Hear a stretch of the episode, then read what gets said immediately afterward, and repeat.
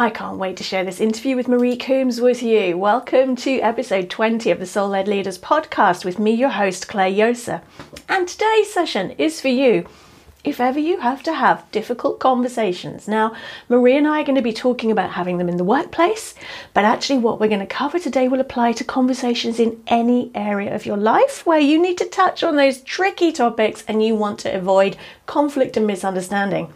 We're going to talk about what difficult conversations are which topics Marie is seeing coming up in the workplace as we start to return to the office, managing those who want to stay working at home versus those who want to be full time in the office without creating a two tier team, how to communicate properly to avoid conflict, managing upwards, raising these tricky topics with your manager, and what the next big topic is that workplaces are completely missing that risks creating division in the workforce. Marie is an award winning mediator trainer and she's also a mental health trainer, first aider trainer. So she's got some real insights and wisdom to share with you today. Make sure you grab a cup of tea right now, you switch off your distractions, and have a listen. The Soul Led Leaders podcast is for corporate leaders who are making waves and changing the rules with their hearts, not just their heads. But they know that their secret 3am self talk is getting in the way. Where others stress about the status quo, you're the action taker who drives the changes, and making a difference and being a crusader is hardwired into your DNA. The Soul Led Leader podcast is here to help Led by Clare Josa, law changer, eight times author, and international speaker, each episode is designed to help you to clear out the secret glass ceilings you never realized you'd put in your own way so that you can step up, showing up with all of who you really are and reclaim your power to make the difference you know you are really here to make in the world with clarity, confidence, and passion. So, good morning, everybody. Thank you so much for joining us. I'm thrilled to be able to talk with Marie Coombs today. She's an award winning mediator trainer. She's also a mental health first aider trainer. And she specializes in helping people to have the conversations that we've convinced ourselves are difficult in ways to prevent conflict, to facilitate deeper connection, and to re- restore that sense of calm. So, welcome, Marie. It's wonderful to have you join us. Hello. Morning, Clare. Absolutely fantastic to be here. You know I love talking to you. Thank you. Marie, one thing that I've never yet asked you that I'd love to start with today is how on earth did you end up as a mediator trainer? Um, by accident, pretty much. Um, before I uh, I opened up my company, I worked for Royal Mail for 17 years, and I was in a really really lucky position back in 2014 where they were setting up an in-house mediation team and I kind of liked the idea of, of mediation. Uh, you know, it kind of fitted with with my mentality and, and helping people um, support them through sort of difficult situations. Left it right until the very last minute to apply. Applied along with 700 other people for 10 jobs, and I got one of them. And I have never looked back. It was the best decision I ever made. That's fantastic. I had no idea about that, Marie. And one of the things everybody listening and watching that I love about Marie is that Marie's very grounded and down to earth and practical. So, where the conversation, you know, the topic of difficult conversations can get quite esoteric and quite left brained and quite model based, when you work with Marie, you just feel safe. Yeah. You just know there's not going to be any drama. And I just feel held yeah i've never had to work with you as a mediator which in some ways is fortunate but just just the conversations that we've had you just feel safe to be able to open up and be you which is a real gift marie that you share with the world. Absolutely and it's at the heart of everything i do as well. I am on a mission to make people feel safe. Thank you. So marie i'd like to start with what is your definition of what are difficult conversations it's it's anything that invokes the four F's: the fight, flight, freeze, or fawn response. Mm. Um, it's those conversations we avoid that we think that we're going to get in an argument with.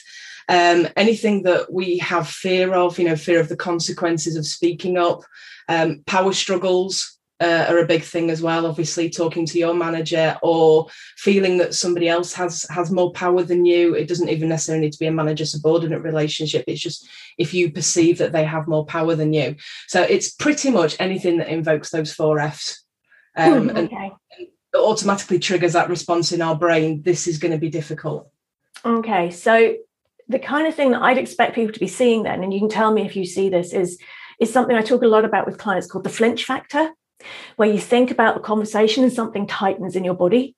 Absolutely. Is, is that could be a really useful early warning sign. If you're thinking about that conversation, you kind of go, oh, in your body. It's like, okay, this is where I need to go and listen to what Marie has to say. Thank you. Absolutely. Now, I know you said just when we were chatting before we got on live for the interview, there's some research that you've been reading about that absolutely blew my mind. Yeah, so uh, there was a study done about 18 months ago now um, where they were investigating why why people avoid the conversation. Out of that study, 80% of people were avoiding difficult conversations um, which didn't surprise me in the slightest. What did surprise me was some of the other figures.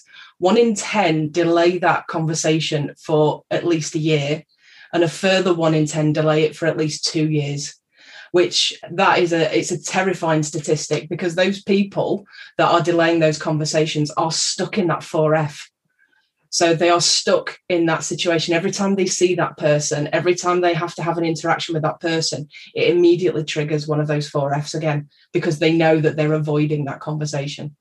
Absolutely. And that really is shocking. I mean, yeah, it, it also kind of doesn't surprise me because we do put those conversations off. We convince ourselves how horrible it's going to be, and we turn it into a really big thing. And I know that also with your background as a mental health first aider trainer, you must see a direct link between people putting off those conversations and mental health. Absolutely. It's a cause and effect relationship. Um, if you already have a mental health condition, remaining uh, uh, in that place where you're avoiding those conversations will make it worse. And if you don't have a condition, that increases our stress responses, and stress over time can develop into a mental health condition. So, you know, tackling early, um, regardless of the fact that it may give you some short term difficulties, in the long term, is going to be a benefit to everybody. Absolutely. And the increase in anxiety that we get from being in that fight, flight, freeze response with the sympathetic nervous system triggered the whole time can have a knock on impact for so many other areas in our lives and relationships that have nothing to do with the person that that difficult conversation is with. So, Marie, as we're looking at making hybrid work and going back into the office potentially or potentially less, um, what are the kind of topics that you're seeing coming up at the moment that people are potentially avoiding having difficult conversations over? So the the big thing um, during COVID has been that conversation remotely. Uh, we were talking just before about the tone of emails. That's probably been one of the biggest ticket issues I've seen in in uh, in a lot of the conflict conversations I've seen. Is everybody relying on um, email a lot more, and we never know the tone that that email should be coming across on because we're not sat there having the conversation. So it you know you receive an email if it's from somebody that you're avoiding a difficult conversation with, you're already a lot higher in terms of your reaction than you would be if you saw them face to face. Um, and it's it's very much about reading those emails, reading that written communication, and not really understanding where it's coming from, and that's triggering a lot of um, a lot of difficulties between people at the moment. The other kind of things, I mean, communication in general has always been a big ticket issue in mediation um, because it's the first thing to go when people have an issue with each other, whatever that issue might be.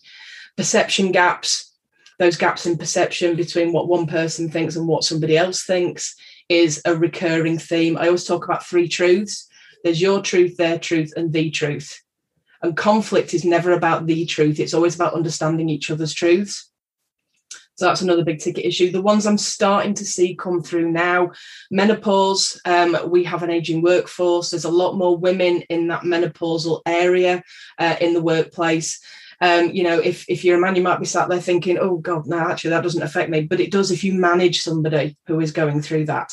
So it, that's going to be a bigger ticket issue over the next um, sort of three or four years, um, along with mental health being an increasing issue as well. We've only just touched the tip of the iceberg in terms of mental health at the moment. And those people returning from furlough as well, um, that's I'm starting to see that being an issue because there's resentment between those that have carried on working, thinking that those sat at home have been sat at home for the last 18 months, when actually those sat at home have wanted to be at work. So there's resentment in the other direction as well. So they're kind of the big things I'm seeing at the moment, and there's other things that are, uh, that I can see on the horizon which are only going to cause issues as well. But we'll talk about that in a minute.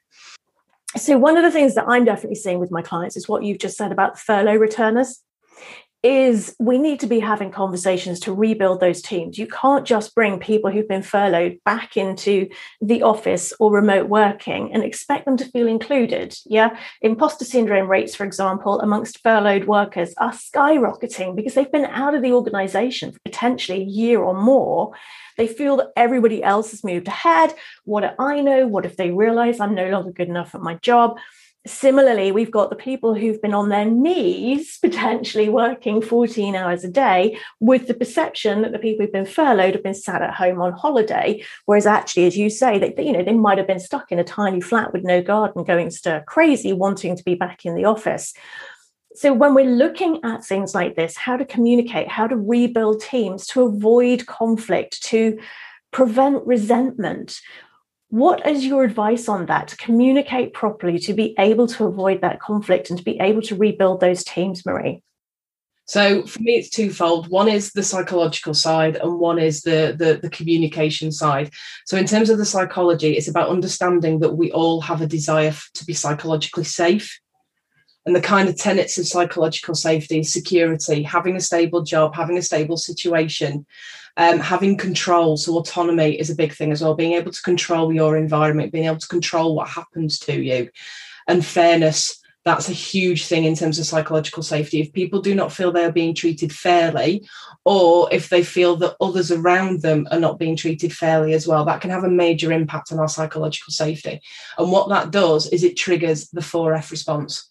Um, in terms of the communication side of things, never ever have a conversation in the heat of emotion always sort of say, you know what, we're not going anywhere with this conversation moment. It's going to take five minutes. I'll go and grab a cup of tea and then we'll come back and start again.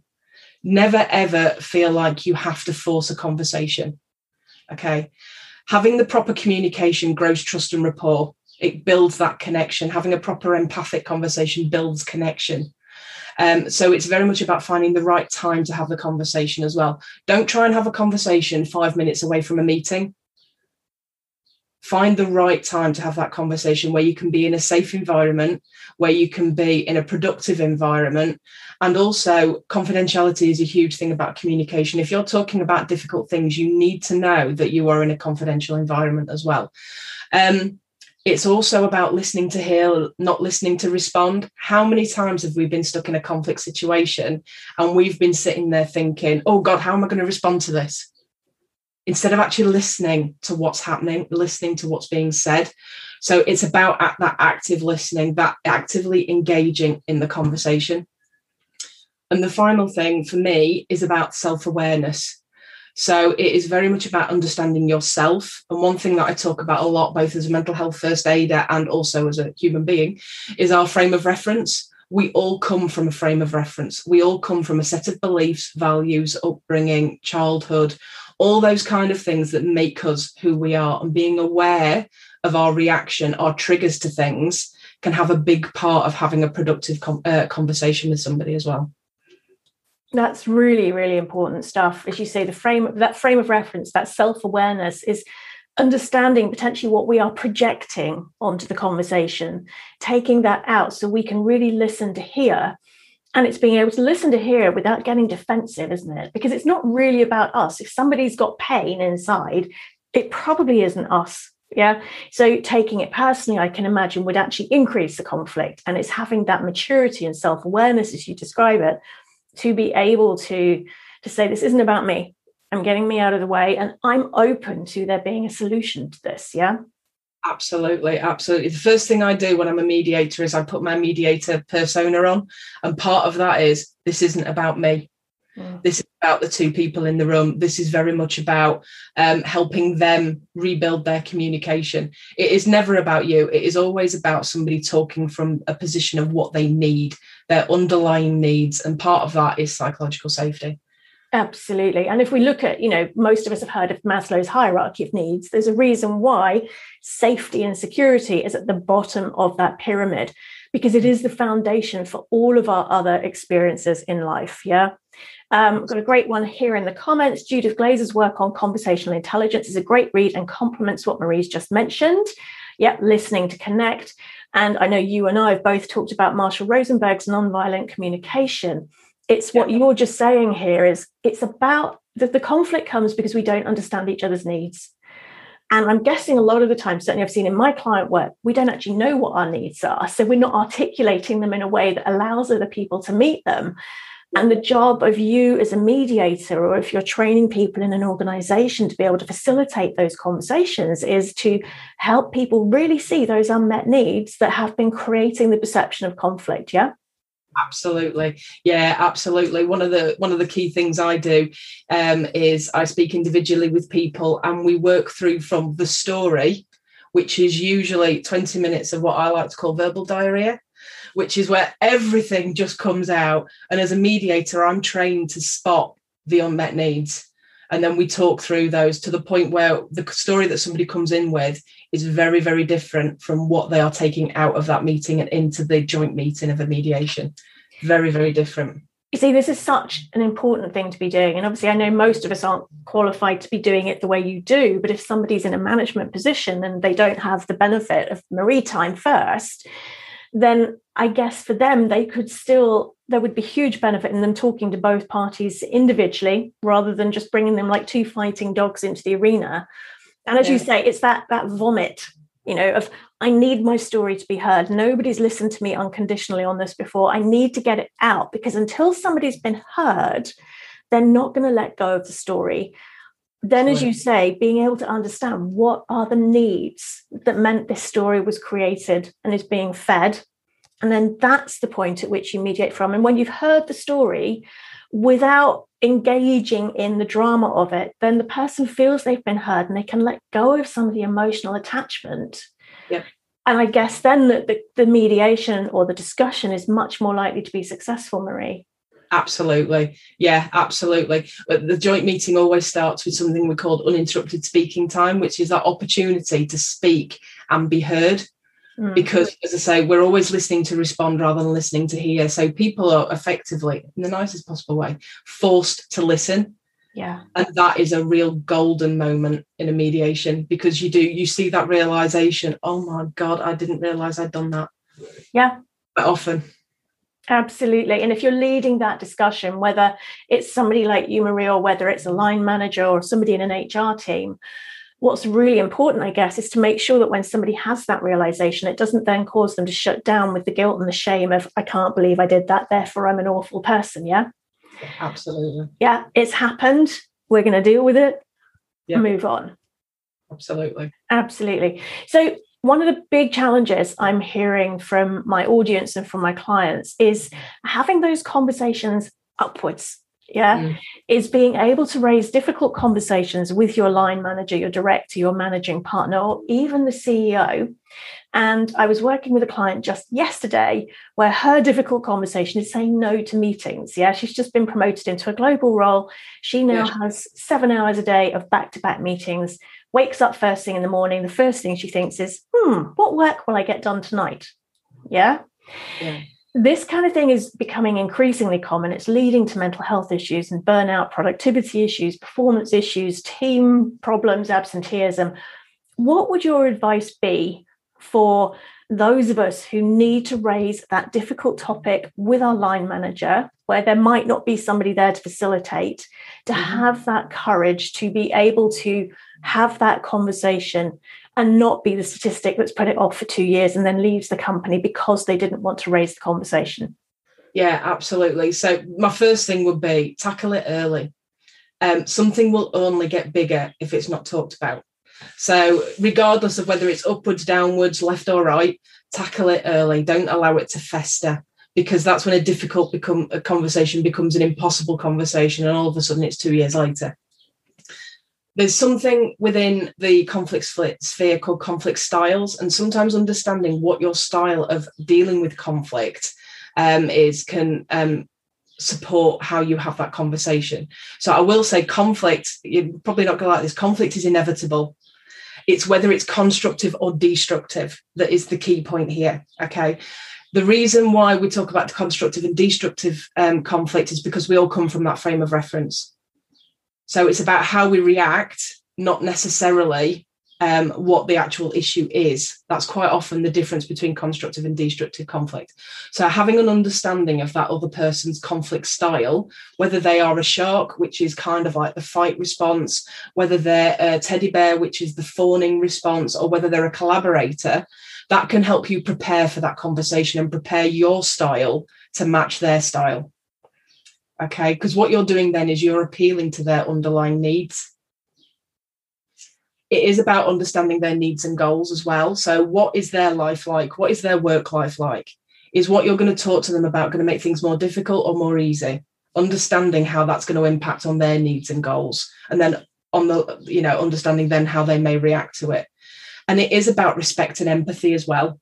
Uh, Brené Brown talks about empathy building connection.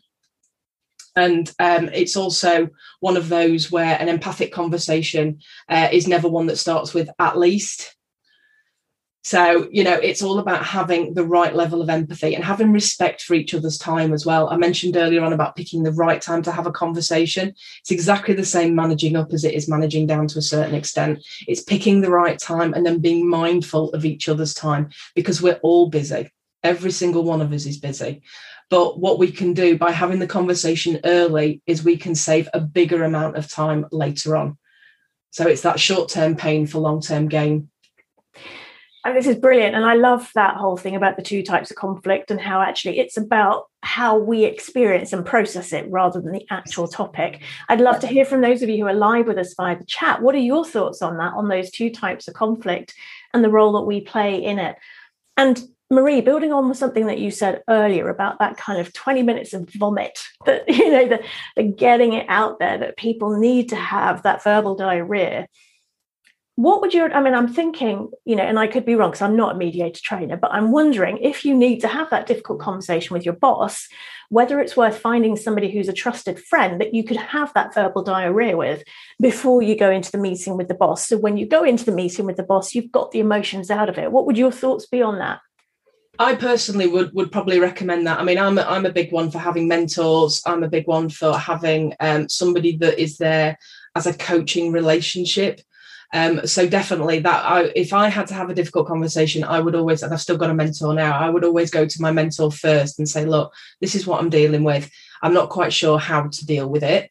Um, this is this is everything that is going on, and then we would have that conversation so I can distill down. To be fair, I naturally distill now. I naturally go for my unmet need first because I recognise it straight away. Um, but obviously, if you if you're not trained in that skill, it you, you will probably need somebody to help. But yeah, having that conversation, taking time to plan the conversation, and that would be part of that planning. That's brilliant. And what you're saying about, you know, you've you've got to the stage where you can now just say, oh, it's this need that's creating that particular story. You know, I, I talk about mind story drama, how so much the pain that we experience is actually the what ifing that we're doing in our heads. And most of us don't even realize we're doing that. And it becomes our truth. Yeah. Mm-hmm. It is that drama story that, but what if he does this or she says that? Suddenly we, we forget that was just an imagination. Yeah, I remember a situation once where I had a dream and my husband had behaved very unreasonably. And I woke up that morning and I was really cross with him for about two hours and I couldn't shift it, the poor thing, because the mind story drama in the dream had been so real. I'd created the neural pathways that meant my brain forgot because there was such emotion with it. My brain forgot it had never actually happened. Yeah. Yep.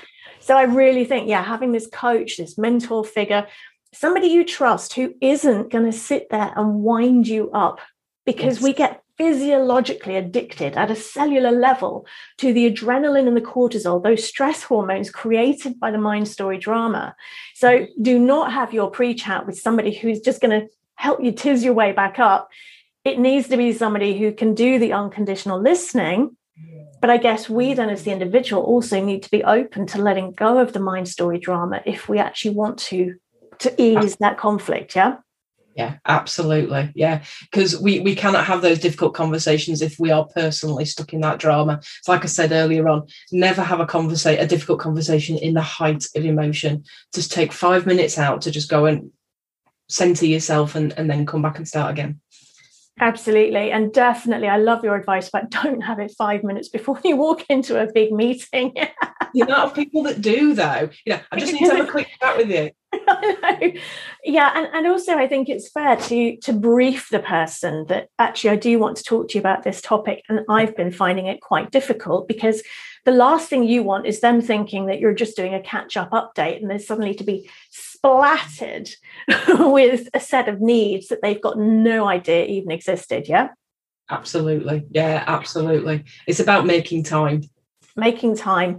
And and us being the adults in that situation is is owning our reaction to the situation and yes. being genuinely open to there being an amicable solution rather than somebody needing to win and somebody else needing to lose. And that can be quite hard if the person's behavior has been quite unacceptable. Yeah. Yeah, definitely. I mean, one of the things I always encourage in those mediation style conversations, whether I do it one on one or whether I do it in a, a group setting, is speak from the I use I statements. I feel like this. I, I, you know, take ownership because that's one of the things we don't do in conflict. We we immediately go to that blame place. We immediately try to blame somebody else, and it's not a, it's not um, an issue in the sense of you know we all do it. It's just the way we naturally sort of gravitate to.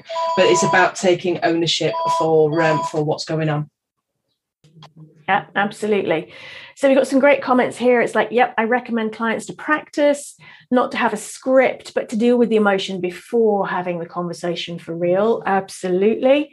Um, might even practice it a few times. I write down the topics I want to talk to, talk through it, and keep to those topics.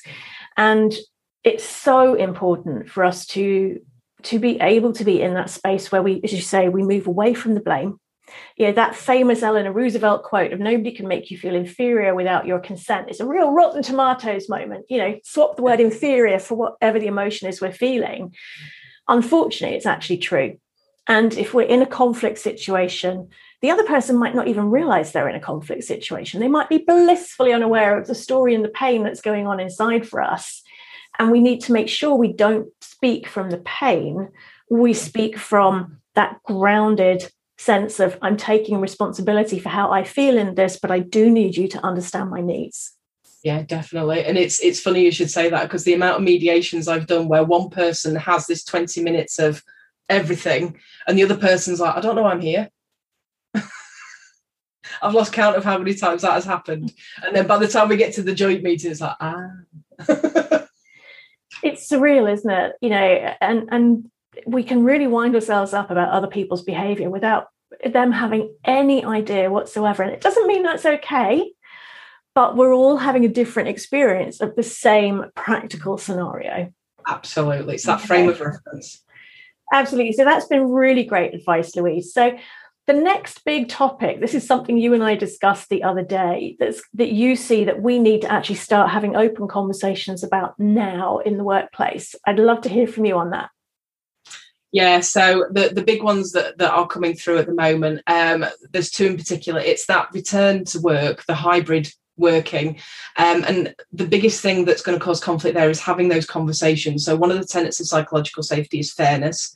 So, if you're having conversations with people about hybrid working, it's about making sure those conversations are fair to everybody and understanding that some people are going to have greater needs than others. So if some people are still shielding, if some people are still classed as vulnerable, they're not going to want to be in the workplace, but they're also not going to want to be excluded or facing 20 questions as to why they're working from home five days a week, whereas everybody else has to be in three days a week or, or whatever. So that hybrid working has the real potential to generate a lot of destructive conflict, a lot of destructive conflict. The other one, and I think this is going to be even bigger, is the vaccine versus no vaccine conversation. Now, I'm not going to get into to the merits of which one's right and which one's wrong. The key issue here is that some people out there do not have a choice in terms of not being able to have the vaccination. So I have family members, I know Clare, we talked about this the other day, that can't have it for medical reasons. It's going to cause bigger problems than actually having probably COVID would do.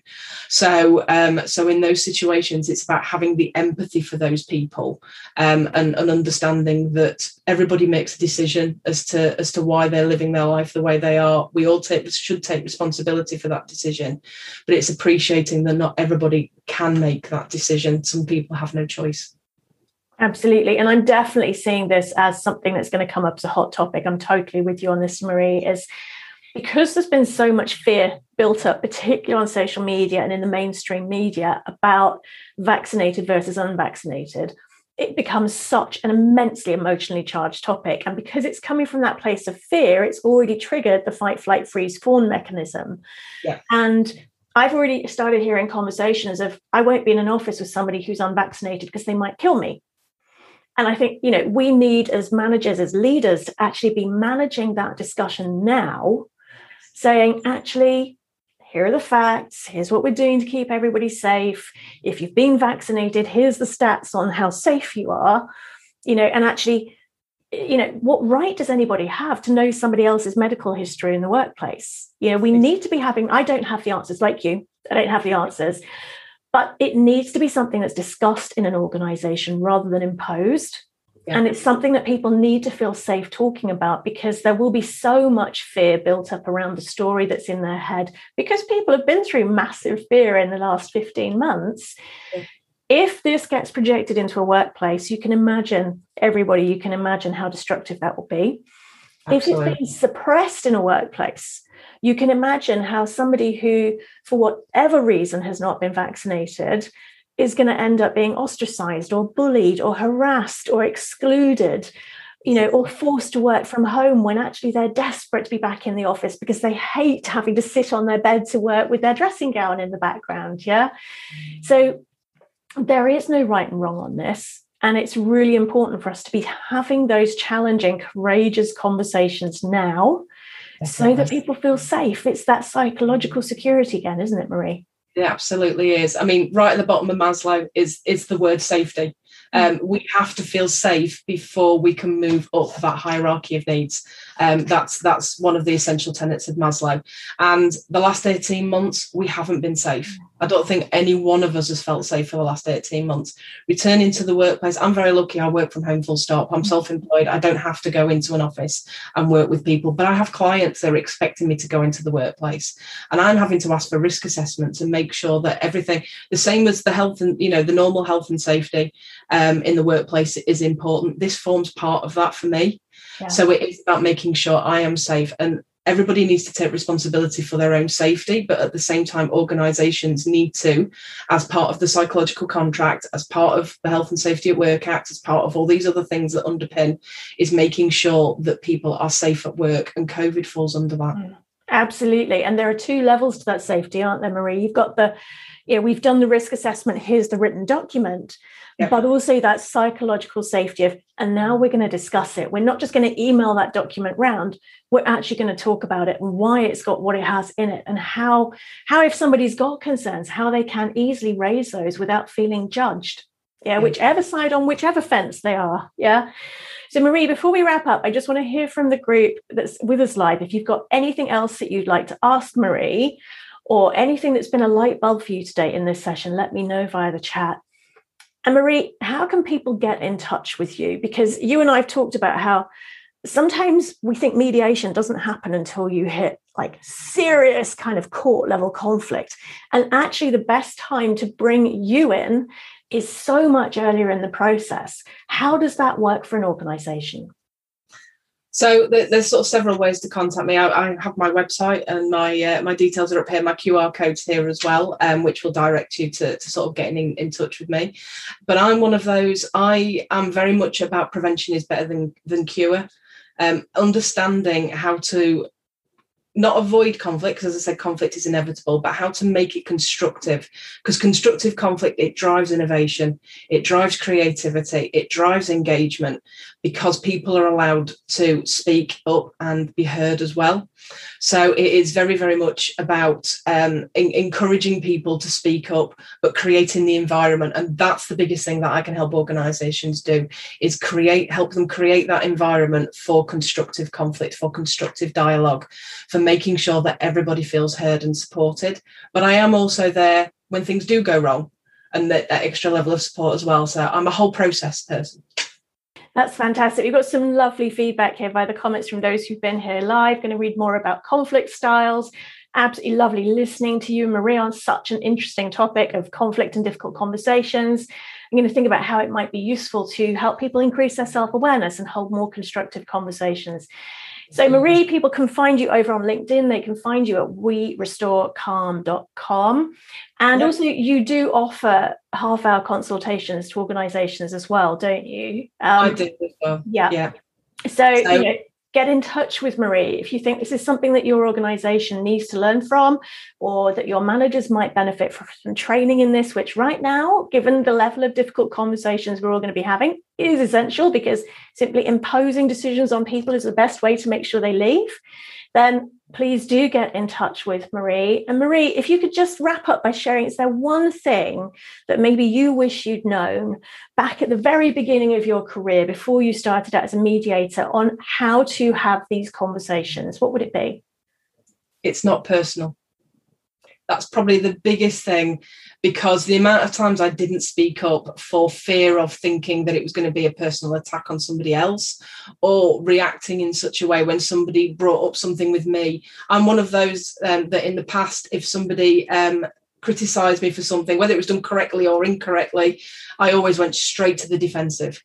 Uh-huh. And now I appreciate it is very much about it's not personal, it's just about getting stuff out there, getting stuff in the open, and being able to move on constructively. I think that is possibly one of the best bits of advice for life. it's not personal. Definitely. that is such brilliant advice. Marie, thank you so much. It's been wonderful talking to you today. Thank you so much for taking the time. And everyone, you can find Marie and find out more about her work at werestorecalm.com. Show notes, deep dive resources, and access to Clare's inspirational weekly soul led leaders email is available for you at clarejosa.com forward slash soul led leaders.